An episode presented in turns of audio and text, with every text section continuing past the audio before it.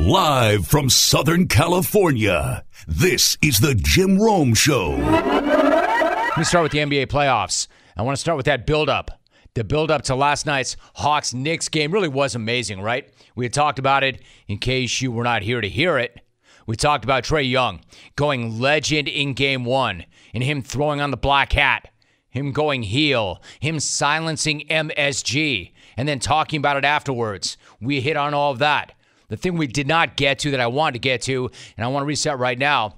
In addition to that, you had the mayor, the mayor of New York, complaining about Trae after game one. This topic for one second. This is about basketball. I have an important official announcement. Uh, this is very serious. Want to get this out?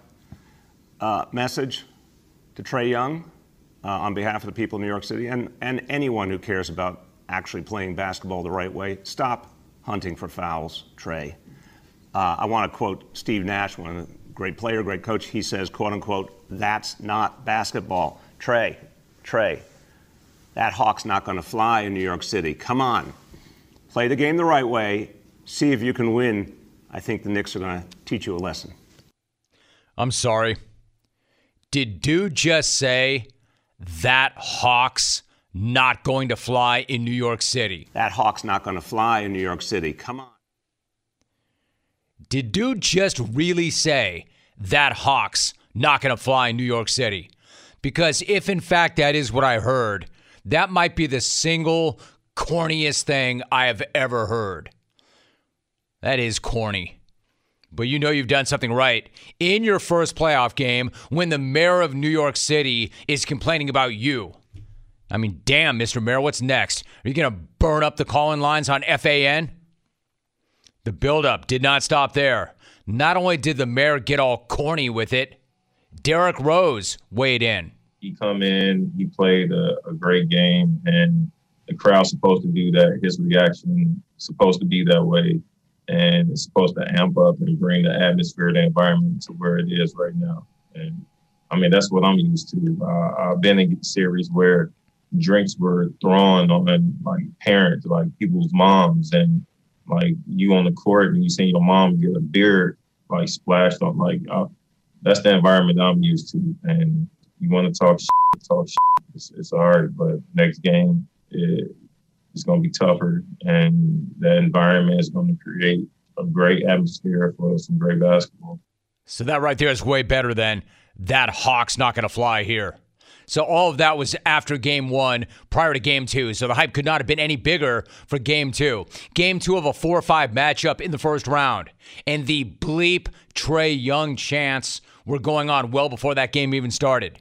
Again, this guy's played one playoff game in his career, and he beat the Knicks doing it. And the Knicks fans have already lost their bleeping minds.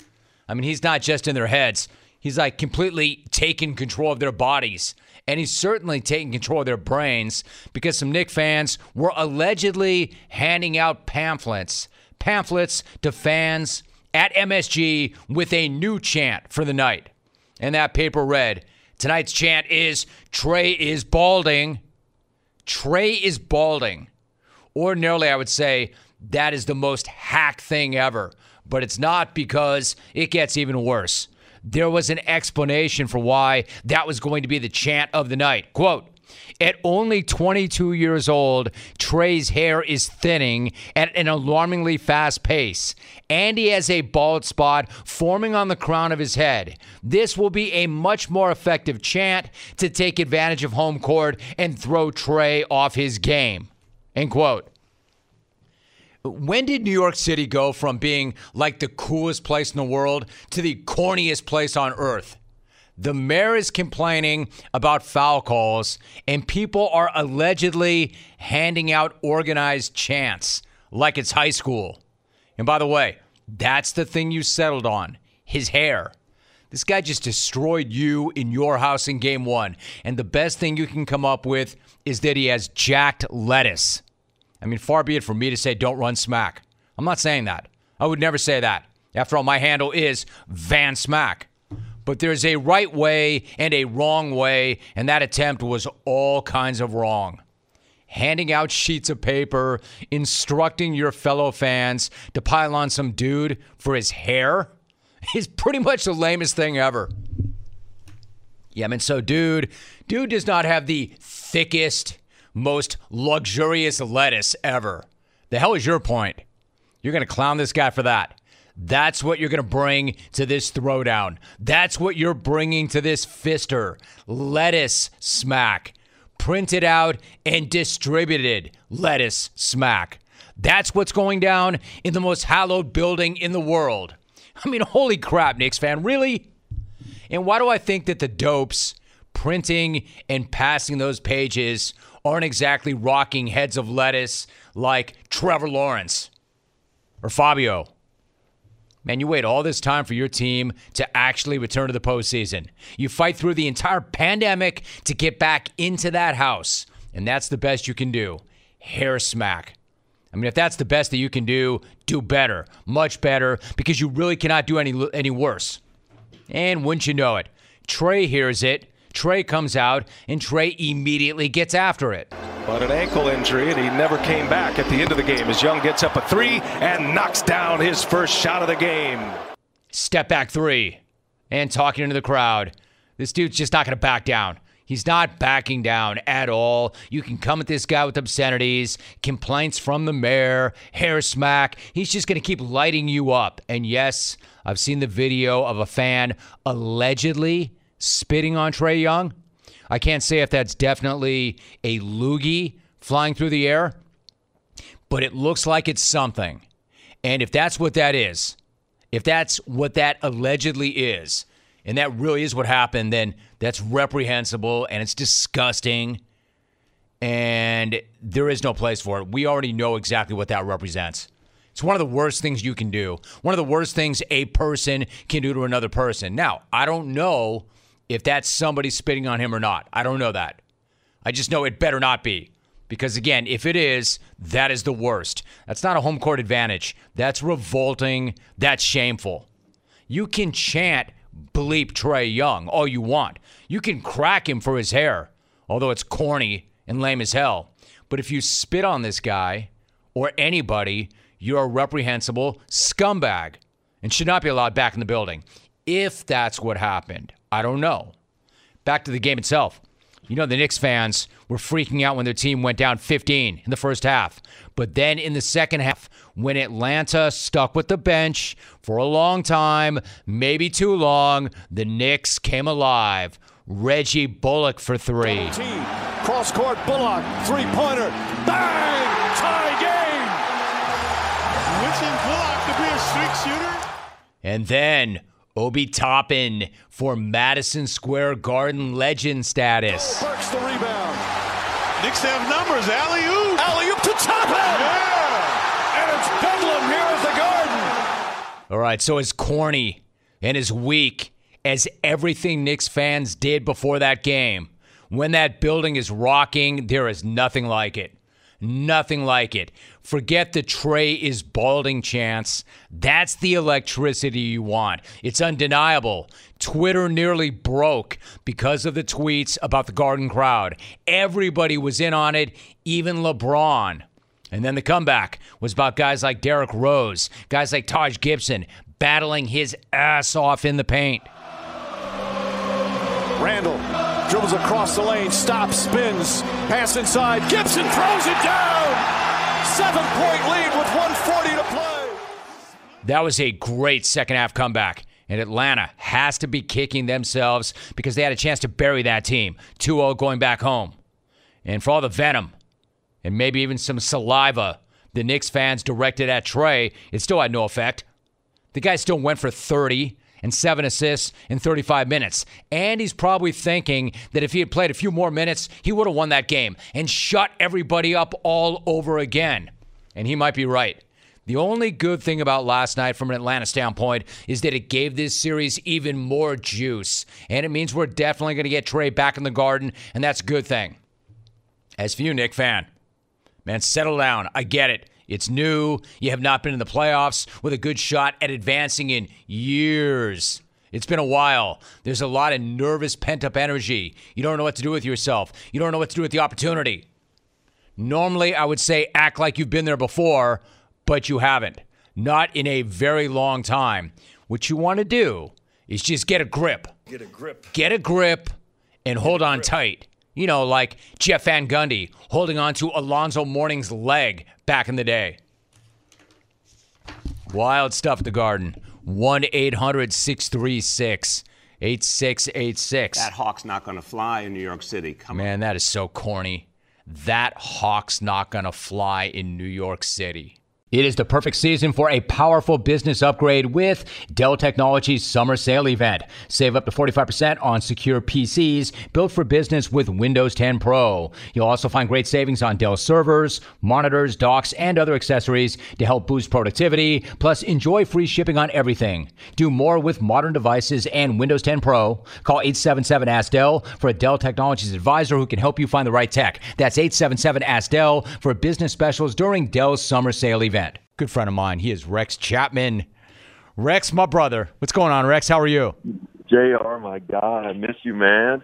How's the family? Rex, I miss you too, brother. Boys? They're great, man. I miss you too. They are great. Everybody's good. How about your fam, Rex? All good, bro. I, I got no complaints right now. All right, so really bring- good to hear from you. Yeah, you too, Rex. Bring me up today. You and I got caught up on my podcast a while back, but for those who listen to this program, it's been a little while now since you've been here. So, how is your life right about now? What's going on? All good, fired up. That uh, you know, seems like the world's getting back to somewhat, you know, uh, uh, on a normal path. A little bit. We're, we're traveling a little bit more now. I'm uh, vaccinated. I've gotten on the plane a few times. Gone to oh, saw a few live basketball games, which I hadn't seen in a year. Uh, so excited about that. NBA playoffs are on, and yeah, just started this new pod with uh, you know Steve Nash called me about a year ago about it. Ran it by me. Uh, charges, which is really I did myself first. You know, I got gotten in trouble, as you well know, drug addiction and arrest and all that stuff. And then the next week, uh, you know, I did Meta World Peace. Was on with Meta. He came on and you know just spilled his guts. It gets kind of emotional. And then we did Ryan Leaf uh, recently, Chris Herren yesterday. Uh, got all kinds of people coming up. Uh, Jim Leyritz, Bonzi Wells, Doc Gooden. I'm I'm pumped about it. It's really fun. We're talking to Rex Chapman. Rex, I want to make sure that people really understand what you just laid out. So, the new podcast is called Charges. It's actually produced by Steve Nash. And what's going on here is you sit down with athletes and entertainers and you talk about their run ins with the law, the impact on their careers and their lives. What's really interesting, Rex, about the podcast is the fact that the image for the podcast is your mugshot and the trailer is full of clips from low points in your life. I want to be very clear about this. How did this whole thing come to be? Well, uh, you know, it's for the the artwork for the the mugshot and all that, they were like, "Well, you know, we've got some ideas here. What would you think about using your mugshot?" I went, "That's perfect. That's perfect. That's exactly what we want. We want people to be able to come on. Look, it's a terrible thing, uh, especially being arrested, being in trouble when you're in the public eye. You got, you know, different things to maneuver, th- things to figure out as a young athlete, especially." So uh, I've just what's been great is the people that have come on are really open, and you can tell they they've done a lot of you know work on themselves, and to get to this point where they can talk freely about really the worst, if not the worst, one of the worst moments in their life. So uh, I've just been really pleased uh, with with the interest. It seems like people have enjoyed listening to it, and it, it's kind of cathartic for me to sit down and talk with these guys and, and and ladies that you know I don't know. I know them just because I'm a sports fan, but I don't really know them. It's it's just fun sitting down and listening to their, some of their pain. I learn something almost every episode. Rex Chapman joining us. Rex, you know, I, I'm coming, I don't mean to be in, in any way patronizing, you know that. I mean, I'm really proud of you. I'm really, really proud of you. Really proud of you and the content and what you're doing with this. You mentioned Chris Herren. The latest episode is Yeah. with Chris Herren. Rex, that's a guy that I've had on the program a number of times. I've loved it every single time. He said to you that you're one of the reasons that he picked up a basketball. You tweeted, quote, I'm so sad and also so happy that Chris Herren and I didn't get a chance to play together. Hey, Rex, for those who do not understand, what do you mean by that? Lay that out. What do you mean by that tweet? I mean that Chris Herren. You, I can talk to Chris. Uh, first of all, he's friends with you know he's friends with you. You're my friend. He's friends with Steve Nash. He's friends with J- Jason Kidd. A lot of people that I played ball with. So we kind of know each other without knowing one another. Everyone has vouched for him uh, uh, with me. So, but what I mean is, Chris was wide open. You know, he he partied and got after it, and I. If if he and I would have been on the same team, we might have been a bad influence on one another. Right. so, uh, for the only for that reason. Rex Chapman is joining us. I see you working, Rex. Listen, you, if we were to go back a few years, when you first jumped on Twitter, what would you have said back then if I had said to you that you would be one of the kings of Twitter and you would have a huge following and a significant amount of influence? Uh, well, I would have told you were, you were crazy, but I need to go ahead and say this. I remember it like it was yesterday. I want to say, oh man, I'm going to 2011 ish and you and I were in Lexington, Kentucky. We're riding around looking at horse farms, looking at horses. And you said to me, dude, you need to get on Twitter. And I said, shut up, man. And you said, no, I'm for real. And so I got on Twitter because you suggested it. So it's all on you, buddy. Dude, you don't need to say that, but I, I, I just knew Rex because like you, dude, you were. I thought you were built for it and you were made for it because you are so funny and so smart and so quick and can communicate like that. I mean, did I know that you would run the damn thing the way you do right now? Maybe not, but I knew that you would be great. Like Rex, what would it have been like, like when you played? If there was in fact social media, if it was around when you played, do you Yeah. know what that would have been like? Can you imagine? No, I really can't. And uh, you know, I, I give big props to these young, especially college kids that are coming up now. I can't imagine. You know, I, I heard rumors swirling about me. This was before the internet, and those were you know hurtful things that happened back then. About the only guy that I can compare it to would be like Johnny Manziel back in the day. You know, a few years ago. That's kind of what it was like when I was at Kentucky.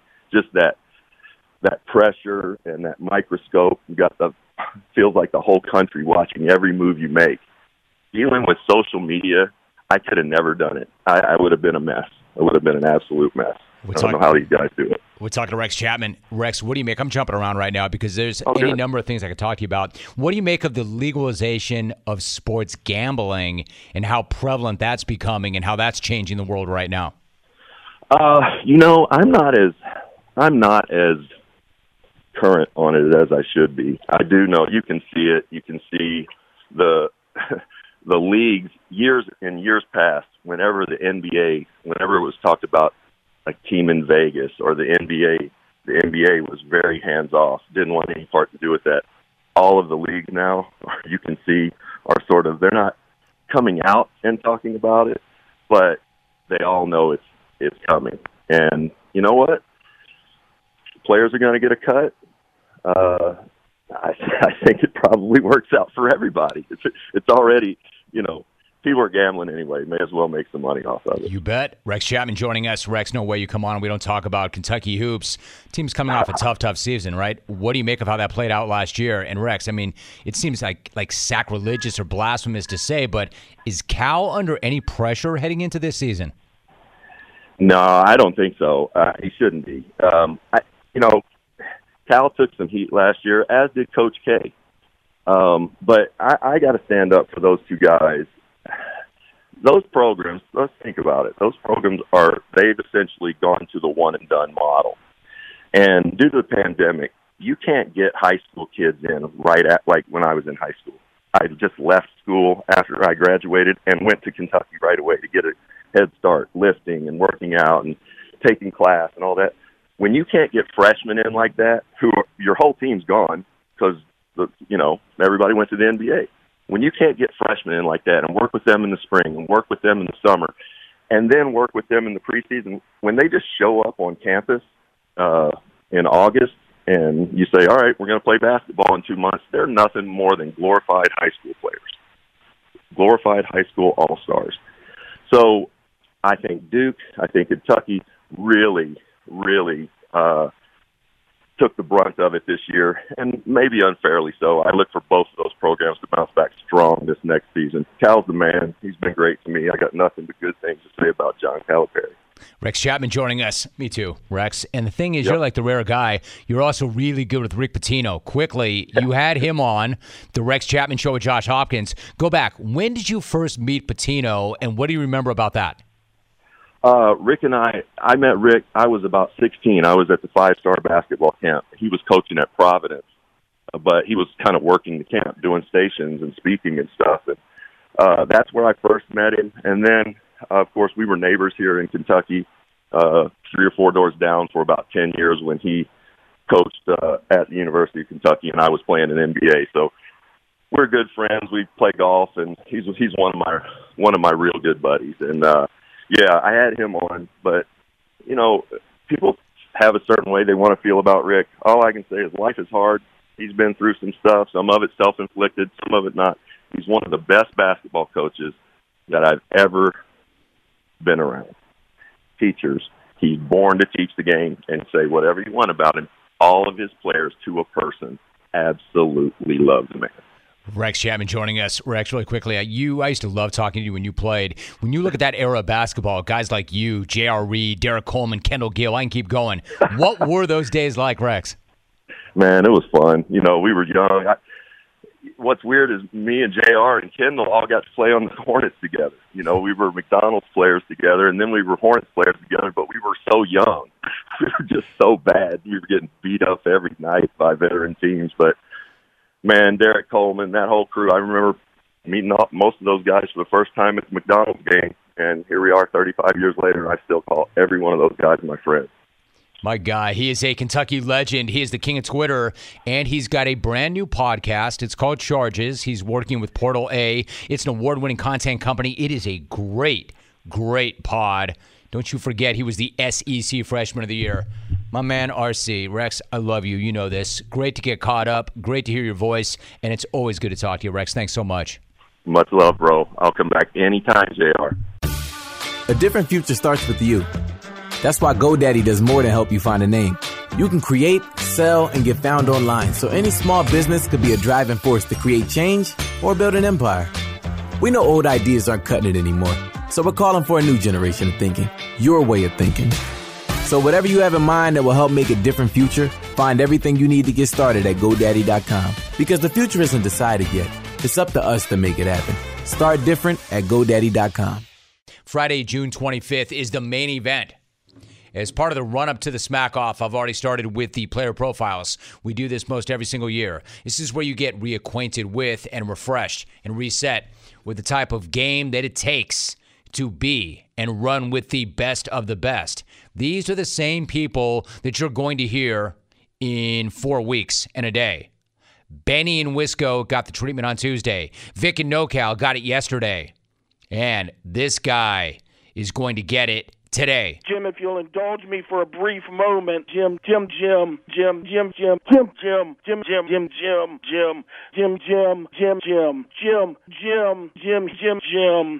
Jim, Jim, Jim, Jim, Jim, Jim, thank you for your time, Mr.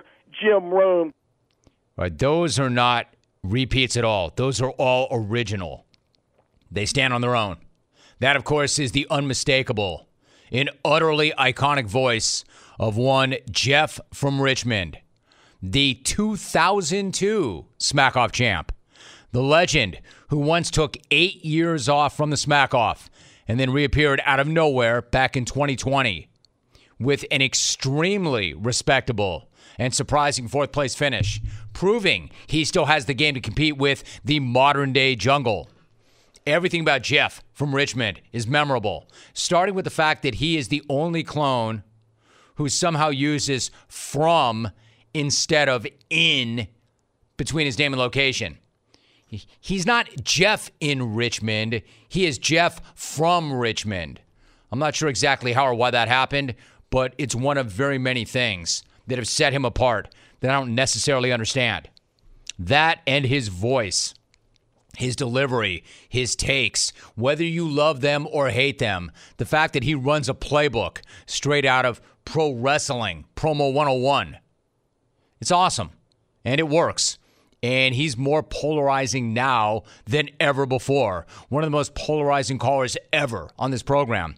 I mean, there is no in between with this guy, right? You either love him or you hate his guts.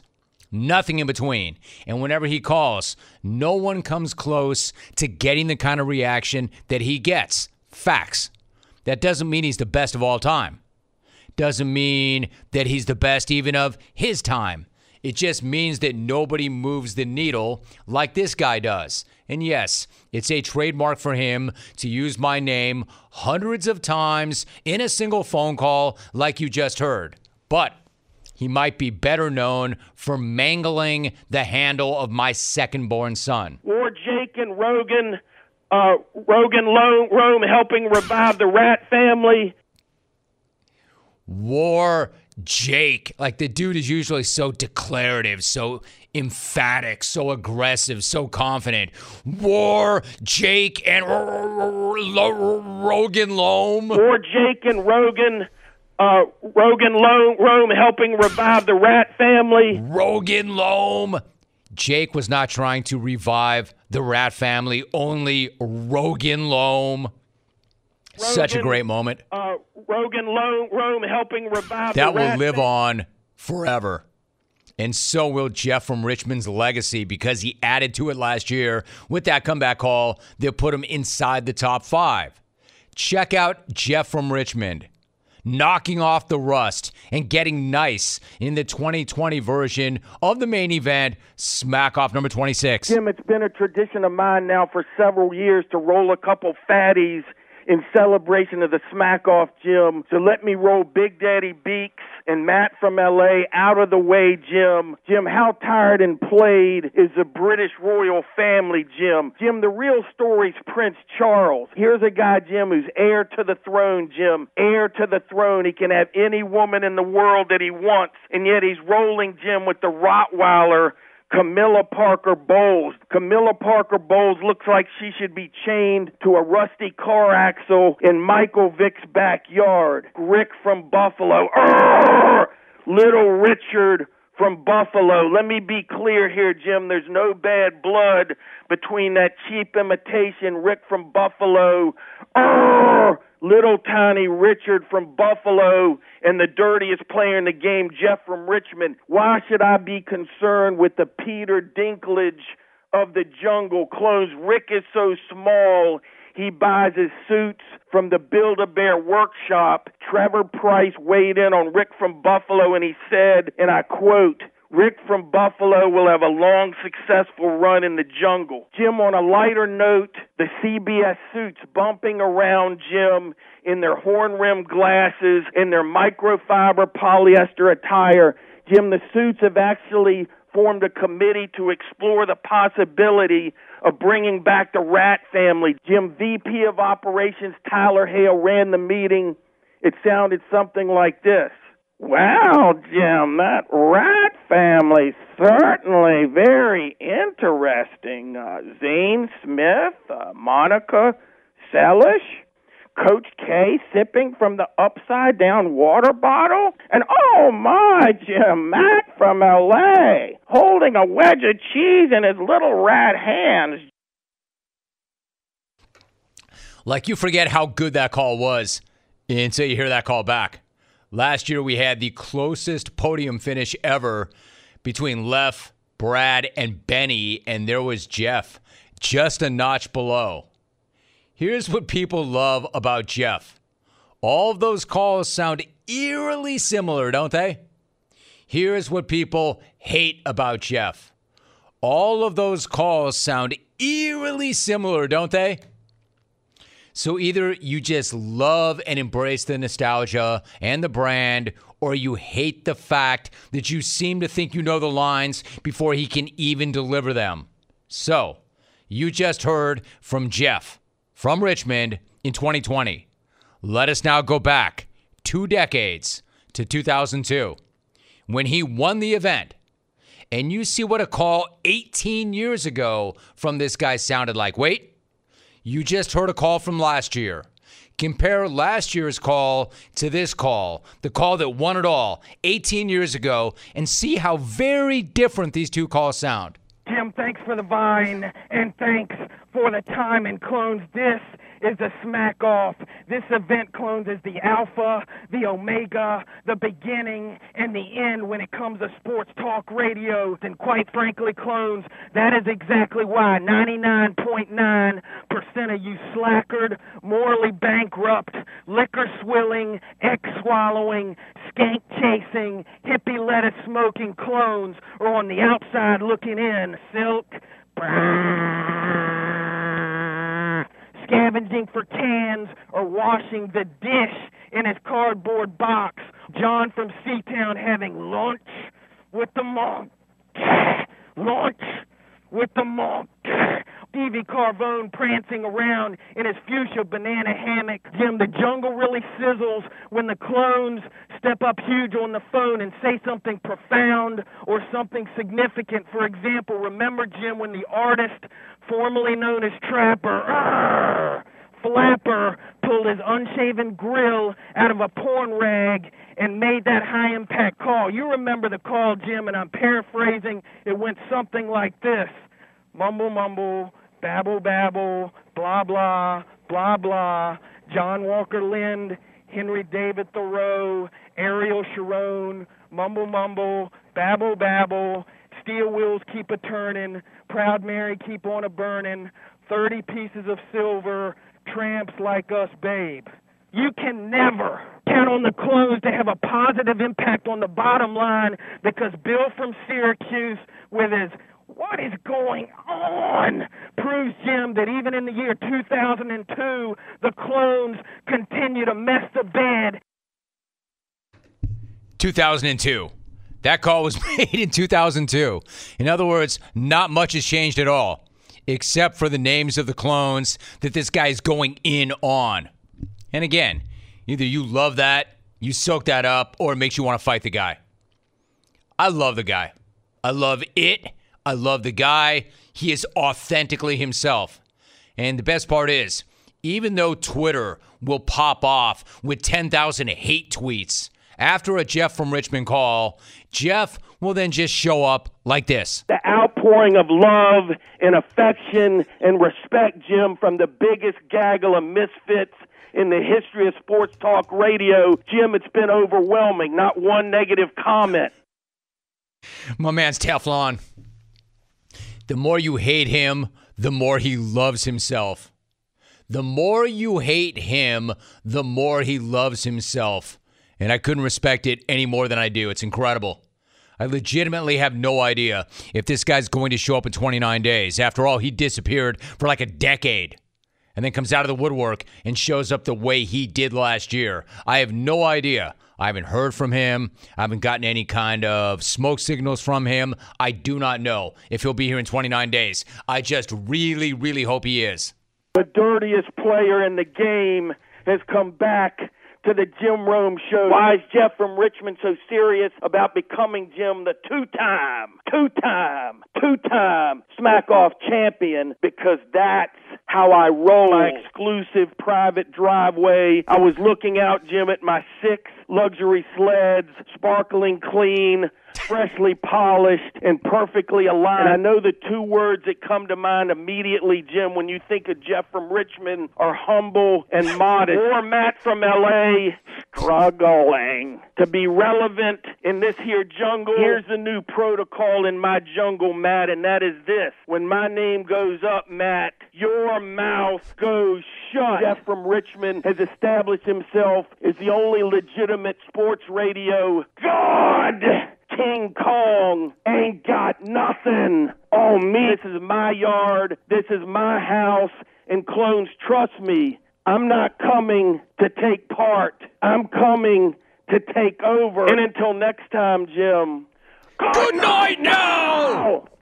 There is always going to be a spot for a champ. Jeff from Richmond is a champ. My man. Big day, big stage. The thing that you're built for, Jeff. The 25th of June. Jeffrey, be here.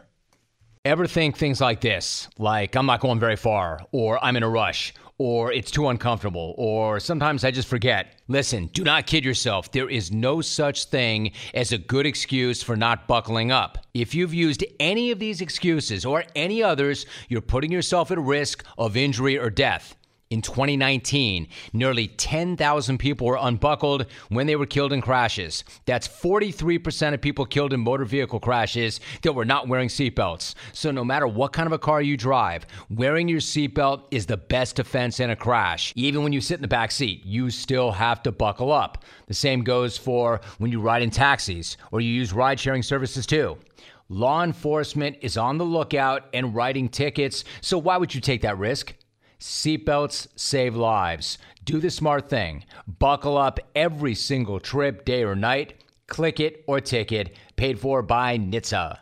He is Will Brinson. What's going on, Will? How are you? Jim, what's going on, man? Hope you're doing well. I'm doing great. And it's good to hear your voice. Will, really quickly, before we get to your beat, the NFL, I know you follow golf really closely. I've got to get your reaction. What did you think the first time you saw that Brooks Koepka, Bryson DeChambeau video, and how many times have you watched it since? I mean, I probably watched that first video 75 or 80 times in the first 30 minutes right. of it coming out. And I, I, Jim, I was at the point where I was trying to find a way – using like you know I, I didn't get there because I'm too old and I'm not good enough with technology, but I was trying to find a way to isolate the audio to see if Bryson did in fact whisper, "You got to line up your putt, Brooksy," on the way out. The, the layers to this this this beef between these two guys and the spillover into the match 3.0 or whatever it is. Phil Mickelson getting involved, Tom Brady roasting Bryson with Twitter memes. This is this is ever this is maybe the second the best thing to happen to golf since Tiger Woods. Will Brinson, my guest. I was going to ask you about the dynamic, but you laid that out pretty well. So, where do you come out? Are you Team Brooks or Team Bryson?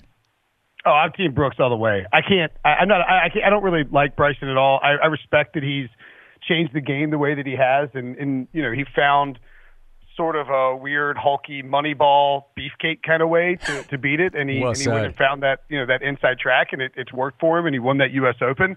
But Brooks, to me, you know, as much as his disdain for the the traditions of golf might might rankle some, I'm a big Brooks guy. He also won me a bunch of money at the Waste Management Open, so I'm I'm Team Brooks for life. Same. I love team. I love Brooks. I'm definitely Team Brooks. So, what do you think, really quickly? What do you think is going to happen at the Ryder Cup when the two of these guys have to be in the same room and pretty frequently? How do you think that's going to go?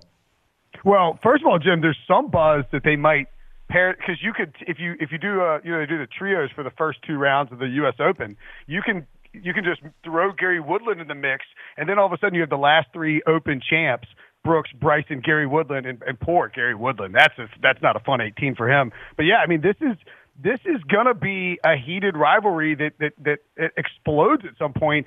And if you're if you're running the Ryder Cup, you got to be thinking, all right, would it maybe be in our best interest to to not have these guys together, or can they can they pony up and and play well? I, I will say there's at least a three percent part of me that thinks it could be uh, a, a conspiracy on Brooks and Bryson's part to win that eight million dollar prize for most talked about athlete that they're doing the, the player mm. legacy fund or whatever it is. Will Brinson showing some range. Good job, Will. Appreciate it. All right, so over the past few days, the Julio Jones trade rumors hit a new level. It seems fairly amicable. So, what do you think the Falcons could get for him at this point? The buzz is that they could get a first round pick, and I think that's asking a little too much, Jim second round pick and maybe a conditional third or you know some sort of combination like that seems like a more accurate package for the Falcons to get. I, I would say first of all, I don't understand why they would want to do this, given that they doubled down on Matt Ryan by renegotiating his contract and then tripled down on trying to win now by drafting Kyle Pitts. It makes me believe that you know, and we've seen this really with that the thing with Undisputed come out where where Julio said, "I'm out of there, man," it, it does feel like this is not so much Falcons looking for salary cap space as Julio Jones saying, "I'm done here. I want to win." You know, I don't I don't want to be in Atlanta any longer. And because they will get that salary cap relief, uh, you know, they're going to be willing to, you know, make it work for him. I would think that some team, whether it's the Packers, 49ers, Titans, uh, Patriots, certainly Julio has interest there. He and Cam are, are very close friends that one of those teams that believes it can win big this year, will be willing to take a gamble and, and throw a second, maybe a third in, in with it, um, or you know a, a, a conditional third, you know one that you got for you know later in the round something like that to get Julio. It does feel like it's going to happen. I would guess that it happens later rather than sooner, but but certainly could be wrong if there are enough offers out there. Will Brinson joining us. All right, Will. So if and when it happens, you like me like to keep an eye on what Vegas thinks of things like this. So how much does Julio, for instance, move the needle when it comes to odds? For example, if he goes to a team, how many wins could that be worth in the eyes of the betting markets? What does that look like? That's a great question, Jim. I would say the two good examples of this would be well, actually, I think the best example of this would be the Colts and Titans in the AFC South. So if you look at them, they are basically are pretty close to a coin flip in terms of what who Vegas thinks will win. Right now, Indianapolis is the favorite. Now, whether or not a 32-year-old wide receiver, albeit one who's been one of the best wide receivers in football and is a future Hall of Famer, um, if if he goes to the Titans, for instance, and by the way, their depth chart behind AJ Brown is Josh Reynolds and dudes you haven't heard of. If he goes to the Titans and they, they could use him, I think that Vegas would flip the Titans to be the favorite. And I think you would see Vegas adjust Atlanta's win total, maybe down a half a half a game. You know, it's it's really hard to quantify how much a guy like Julio is worth to a win total. And I think that the average fan would think, oh, he's probably worth two or three wins. No, I mean it's it's not much really these guys just because of how football works and because of all the you know the, the replacement above replacement level, how many games will he play, et cetera. I would guess that it's probably worth, but but I think in that case where the divisions are close, San Francisco is another example. If they land Julio, I would expect them to potentially leapfrog the Rams as the favorite in that division. Maybe not so much even because Vegas believes that to be true, but because Julio is such a big name that it could spur betting action on you know the various sides there. People would want to take San Francisco, and so the books would be looking to even things out there. If that explanation makes sense. Will Brinson joining us. It does make sense. Well, I could talk to you about Julio and where he might end up for another hour or so, but I just want to jump around to a couple of other quick things. What about the NFC South? What are you expecting to see, for instance, from Sam Darnold in Carolina now that he's away from Adam Gase, the Jets' offensive line, and then everything else that comes along with the Jets? How do you think he'll do there, and do you think that he's definitely an upgrade over Teddy Bridgewater? He is definitely an upgrade over Teddy Bridgewater in terms of ceiling maybe not an upgrade in terms of floor, but if, if I'm an NFL team, I want to upgrade my ceiling, and I'm not quite as worried about my floor. And, and the Panthers really, Jim, you know, they thought they'd sort of found a value in Teddy Bridgewater, and they, they were just sick of him by the end of the year. They couldn't run that no huddle offense. The two minute drill was just lethargic, and they were ready to move on. So this worked out for all parties. I think Darnold will be good. You know, I still buy into the fact that this was a top end prospect, and when you look at what the Jets put around him, I mean, it, it just wasn't going to work for anyone. You know, if you swap Sam Darnold and Josh Allen, I think you're pretty much swapping. You know, I think Josh Allen's a better, pro, you know, now in hindsight, a better prospect and certainly a better quarterback. But I think it's a lot closer than people would think. So to me, given there's a lot of motivation for this Carolina coaching staff to be right on Sam Darnold too, especially in Week One against his old team. I think they'll have things schemed up to make life easier for him. He's got way better weapons than he's ever had. He's got a, a much better offensive line than he had with the Jets, and as you point out, he doesn't have Adam Gase. The Gase bounce is real. Every NFL player skill position guy, quarterback, whatever it is, who plays under Adam Gase and stinks and doesn't live up to the hype, immediately bounces back and has success after he leaves, whether it's Ryan Tannehill, Kenyan Drake, Davante Adams. I mean, the list is lengthy. So I, I am buying the Sam Darnold bounce back here. The Gase bounce. Will Brinson joining us. All right, Will, what about the Saints? What is a reasonable expectation for the Saints in their first season without Drew Brees? The win total is nine and a half, and it's juiced to the under, which is sort of makes it a no bet for me, Jim, because I would like to take the under. I think they're a nine nine wins or less team, but I really don't like betting against Sean Payton. Uh, you know, he went five and zero oh with Teddy B two seasons ago, and he has been more than capable of figuring out how to win football games without his starting quarterback at times. Drew Brees not peak Drew Brees the last couple of years.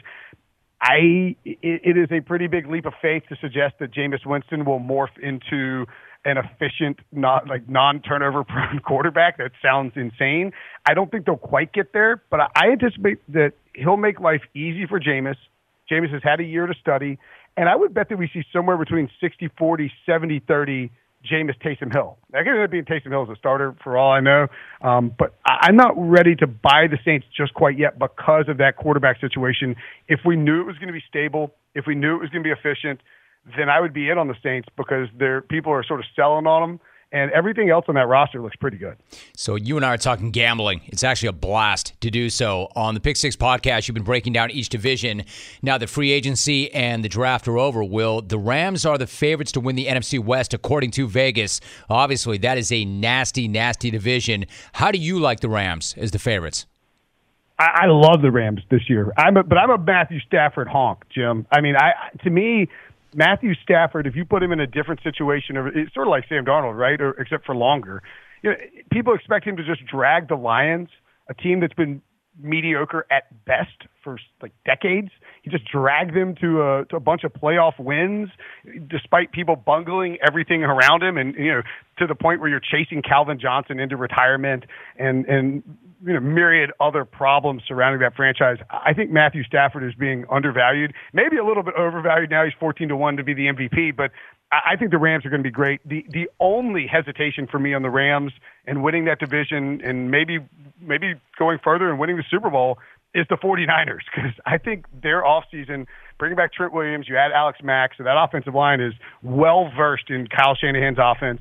And now you don't have, you know, you have Trey Lance who is maybe starting week one, but I think more likely, uh, you know, sort of a break glass in case of emergency if Jimmy G stinks or gets hurt, and you could put Trey Lance in there. I think he plays, you know, by midseason anyway. Um, but they have this sort of safety net at quarterback that they haven't had the last few years. And if they upgrade, you know, maybe they add Julio Jones. Who knows? I, I, the only hesitation I have on the Rams is that I find myself just being really drawn to how good the 49ers look.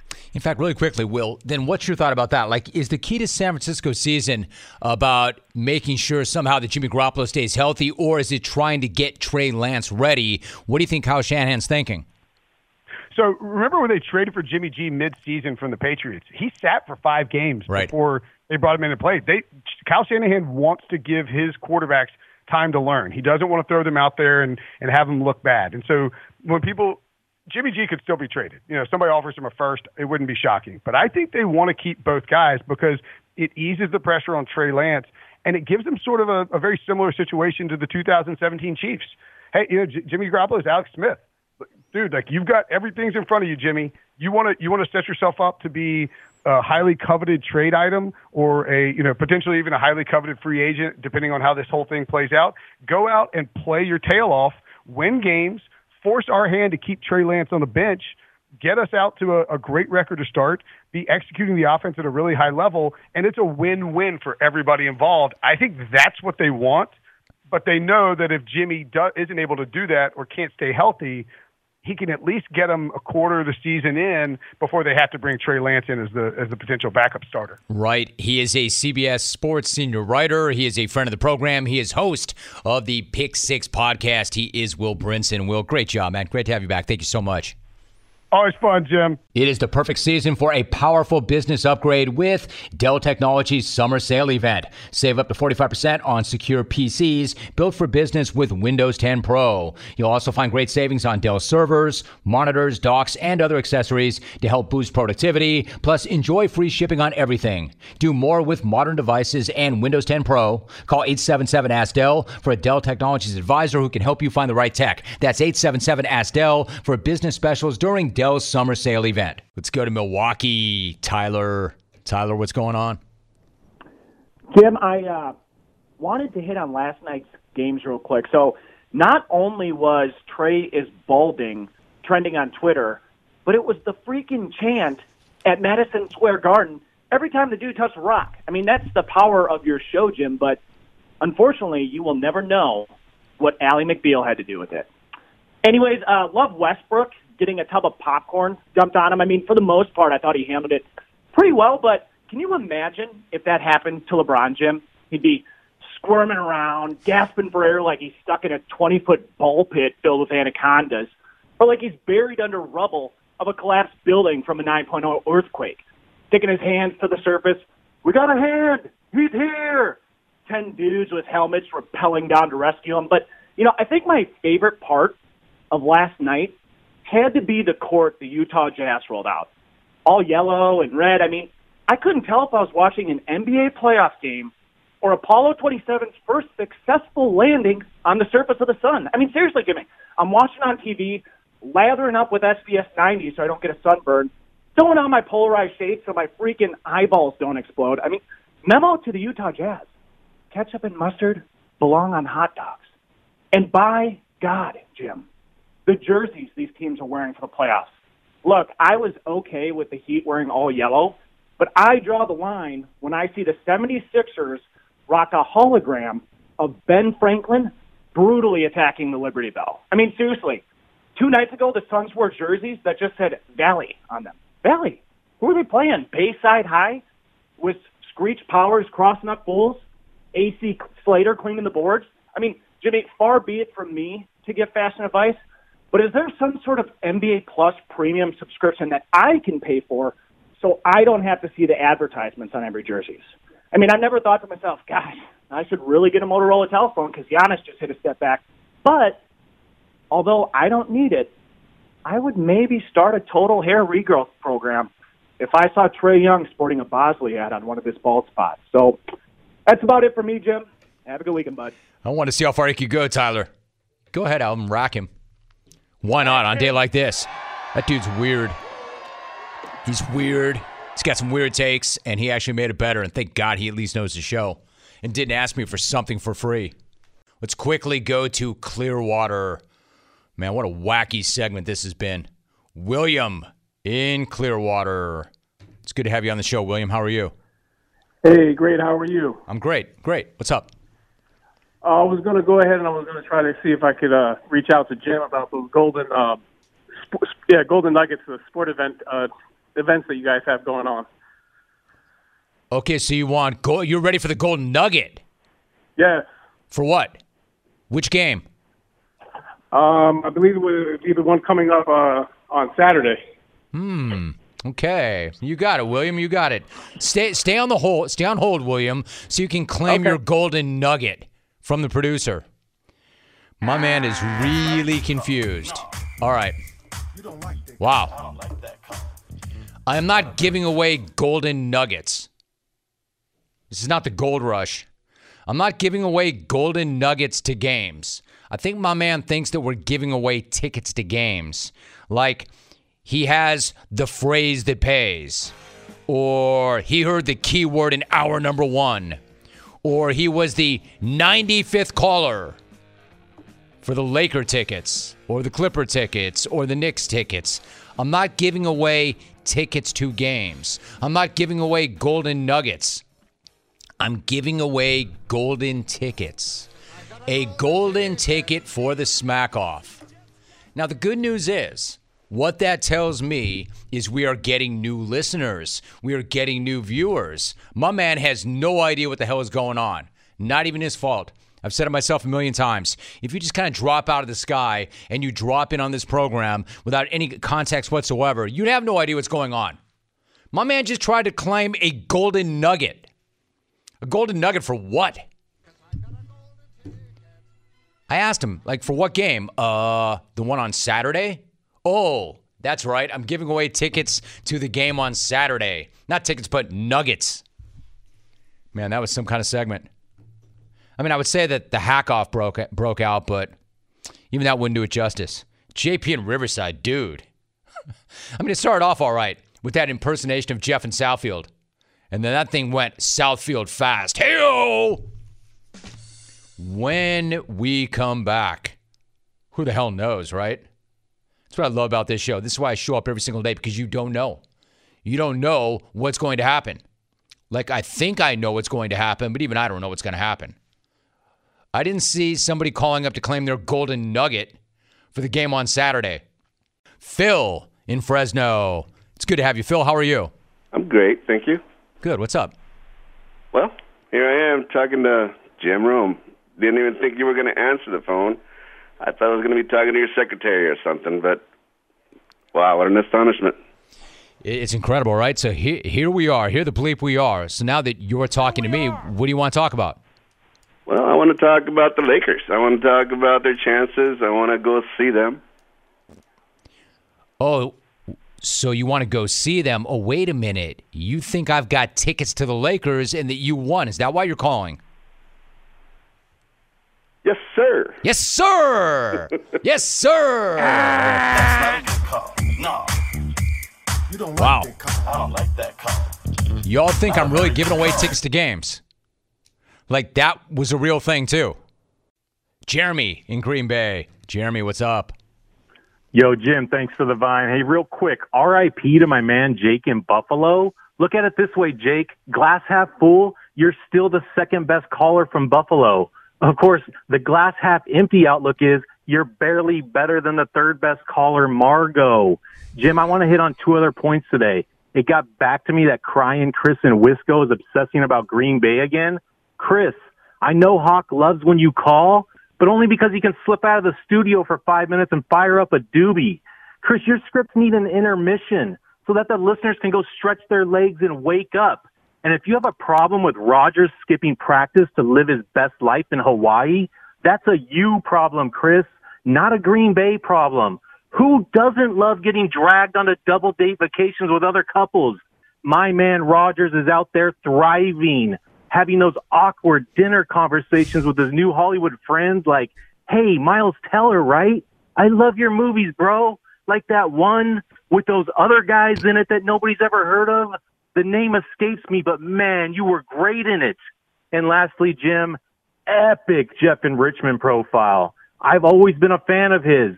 In fact, shout out to you, Jeff, for having a rocket wife who hasn't left you yet. Jim, it's amazing what a prenup and a seven figure life insurance plan can do for a marriage. Jim, as much as I want to see Jeff show up to the smack off, I'm afraid he has a scheduling conflict. The 25th of June just happens to be the Nathan's hot dog eating competition. And Jim, is there anything more American than your boy Hef in Richmond repping the great Commonwealth by pulling up in his luxury sled with a ramp that pops out the side so he can roll out in a rascal in a custom fit 4XL Tommy Bahama and slam 37 hot dogs down his pie hole, Jim. Jeff, aloha means goodbye, as in it's time for you to go away now. Jeremy? Welcome to the bleeping smack off. I got a golden ticket. You did it, dude. Kevin Youkilis joins me. Kevin, it's been a moment or two. How are things, Kevin? Great to have you on. How are things? Uh, things are going well. Just uh, getting back uh, to a little bit of normalcy here in Los Gatos, California, and excited. Look, I love the fact that you're in California. Let me ask you this. You have never been somebody who sought out the spotlight and reveled in getting attention. That was not your deal. So, what is life like for you after your baseball career? Uh, life is good. Uh, I'm, I'm very lucky and blessed to have three amazing kids. My daughter just finished up her freshman year. Uh, I have an eight-year-old that has a little league uh, championship game today uh, that I'm managing. So uh, that's been a lot of fun. And I have a six-year-old that just finishes little league season, and uh, just enjoying them and just trying to be a big part of their lives and being there uh, as much as I can, which wouldn't happen if I was involved in baseball. You just uh, you're always away and you can't do things. So I'm just very blessed to be working with all my kids, be around my wife, and uh, just trying to grow these businesses. Good for you. I'm going to talk to you about businesses in a minute for sure. Kevin Youkilis is joining us. Let me ask you really quickly about baseball. You said recently that you miss walk-offs because of the juice and the excitement. Like for those of us who have never been in that position, what's it like? What's it feel like to walk it off? Oh, that you know, people ask me what you miss most about the game, and I think that is hands down the best part of playing sports, uh, especially baseball. Uh, the walk-offs are are just so much fun. The nervousness of you know just trying to get that that winning run home and and innings prior not getting it done, and then next thing you know, you get that walk-off win. You're celebrating with your teammates and and just. uh and and every team has a different celebration, which is fun. But yeah, I, I mean, I remember that Yankees walk off uh, and many other walk offs that my teammates uh, were a part of, and and uh, yeah, you you can, you you'll never be able to get that adrenaline rush back. So uh, you got to you got to live them uh, live them up as best you can while you're playing. Kevin Youkilis is joining us. Kevin, you mentioned your teammates. One of your teammates, one of my favorite guys ever, is Pedro Martinez. And there's this great, great story involving you and Pedro from your rookie season. You had recently been called up and you were playing in Colorado. For those who do not know, what happened then? What's that story? Yeah, so uh, you know, playing with a guy like Pedro Martinez uh, and it being a young player, you're in awe, and you're also thankful that he pitches on your team, uh, so right. you don't have to face him. Uh, but yeah, I was. Uh, yeah, it was it was early on in my in my career. We're in Colorado, and I literally had one of the worst games I could possibly have. I think I might have hit into like three double plays, maybe left ten runners on base, and it was just a brutal offensive uh, game on my part. And, and so after the game, you have the Boston media that swarms your locker, and they swarm everyone's locker. And so all of a sudden, I'm like, oh God, I got to answer these questions. I don't want to answer these. And they sw- and they get ready to swarm in front of my locker, and all of a sudden, you hear I hear this voice say, "Hey, hey!" And all of a sudden, the media members all turn around and look, and it's Pedro, and he's like, "You don't talk to the rookie. You come talk to me." And all of a sudden all the reporters just like it was like Moses parting the Red Sea. And all of a sudden everyone just leaves my locker. And I'll never forget that. Like I was like oh my god thank you Pedro. Like that was the worst game of my life. You saved me. And literally the next day first at bat I hit a home run and got the monkey off the back.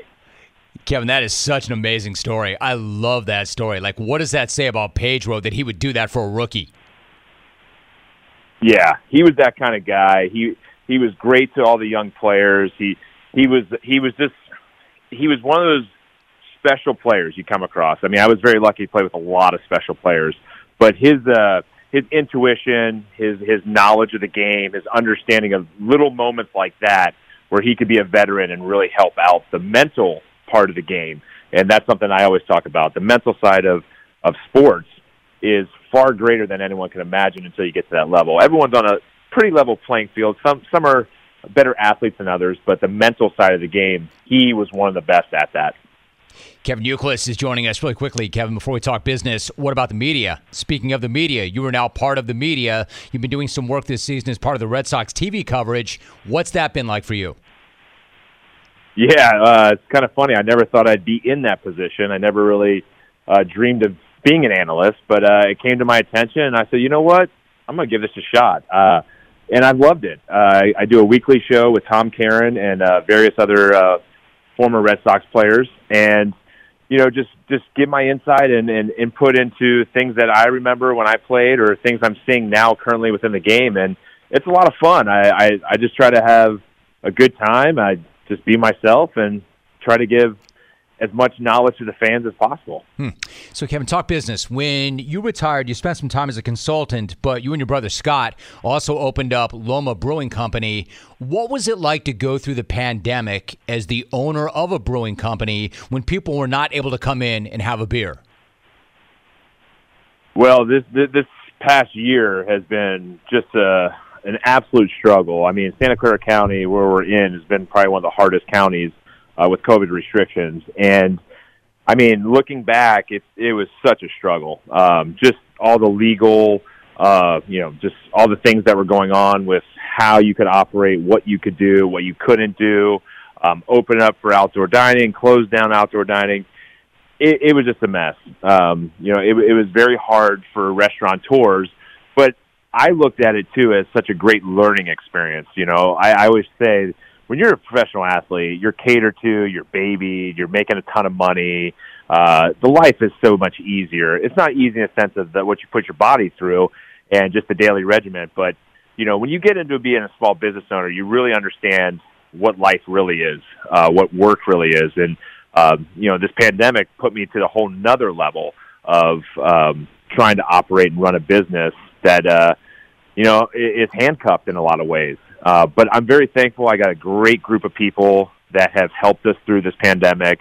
They've stuck with us, and they've worked so hard. So all the hard work and all the all the success that um, to just get to this point and being open still to this day goes to my employees. Now we're talking. This is what we're talking about. You're right. Like to own a small business, to be an entrepreneur, to live that life, man, that's where it's at. That's where the real battle is. And then you decide to go into the coffee business in Portland, Oregon. Listen, coffee is going to be competitive no matter when or where you try it because it is coffee. However, coffee in Portland is jumping in at the deep end. What gave you the confidence that that was something that could succeed despite the competition in Portland? Yeah, well, I think uh, you know, as as a professional athlete, you kind of think you can compete and do a lot of things, and I kind of and and we've all heard stories of uh, you know athletes that th- jumped into things and thought, oh, well, you know, I can do this, and I I, I definitely have that mindset of competition and not being afraid of it, but I also understand you have to be smart. Uh, what you know, I, I got in this business Brandon Smythe, uh, a roaster, a green buyer, and very talented. He, this guy produces amazing coffees, blends it well, does all of his research. You know, has been down to farms in Central America and various other places, but he's got he's got a lot of knowledge into buying green, roasting it the right way, and just producing this really good fresh coffee. And I just took a chance on him, and I said, "Hey, you know what? You're really good at this. I have this other side that." I'm working on being an entrepreneur. I'm learning from a lot of people. I got a lot of people in my corner that, you know, help mentor me every day. And so I said, you know, he lives in Portland, so I was like, I'm going to make this easy. I'm going to make it closer to your house rather than you trying to move and do all these things with your family. Let's start it there. And the great thing about coffee is you can move it anywhere. Um, the cool thing is you roast the beans takes 15 minutes, but you can't really use them for three three days. Um, you have to wait. So you know, if we roast them fresh, we ship them by the time they get to anywhere they need to go, they're ready to be made. So uh, we're we're really excited about the the coffee company and trying to compete up there in Portland and hopefully grow into other you know cities uh, across the country. So Kevin, really quickly, like coffee, man, I love I love coffee. People love coffee are obsessed with coffee. You know the process and what goes along with it. You know, to you, is it like a commodity or a widget, or do you have that connection and that history and that experience with coffee? Yeah, I've uh, I've come to understand uh, you know the market a little bit, how it fluctuates to uh, the shipping, the green buying. Uh, but yeah, people love their coffee, and it's funny. Everyone loves so many different styles. Some people like the dark, medium, light. We tend to be on the medium and light as third wave artisan coffee. Uh, and I've never even tasted coffee like the the coffee that uh, Brandon has uh, roasted for Loma. It's uh, we have this anaerobic process of this Ethiopian uh, Village that is absolutely amazing. It won an award at the Good Food Awards in San Francisco, which I'm super proud of Brandon for doing.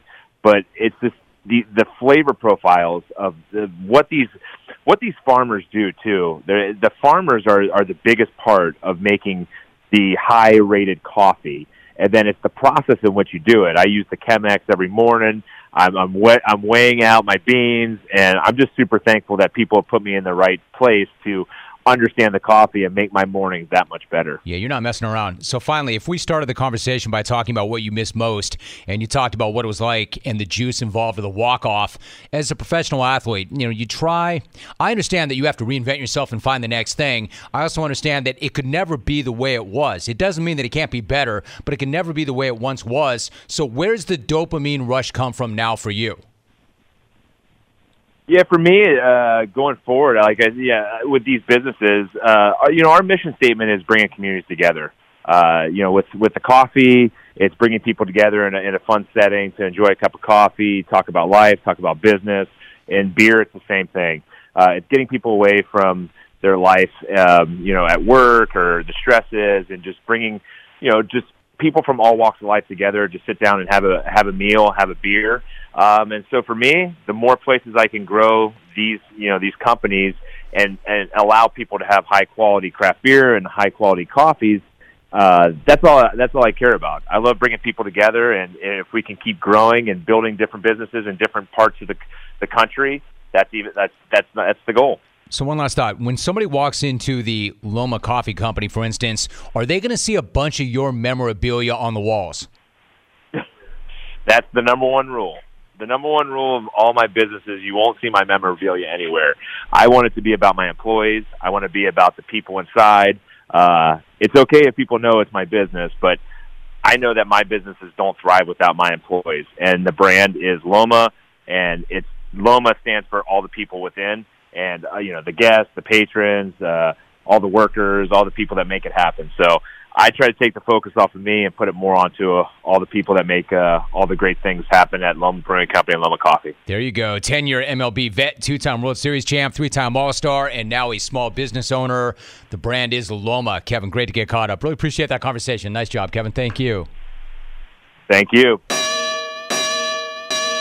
Good night now.